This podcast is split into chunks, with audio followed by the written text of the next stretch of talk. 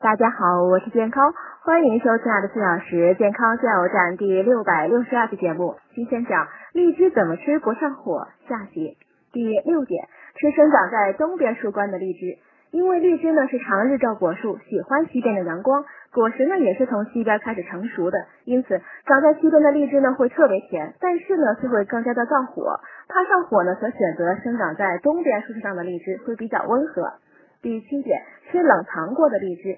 将采摘下来的新鲜荔枝呢，用容器承载，盛于水井或放于冷泉水中，隔夜取食可不上火，且能化燥气而补阴。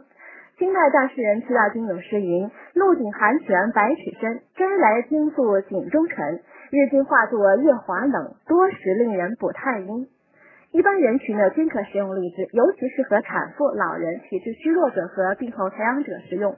贫血、胃寒和口臭者呢也很适合。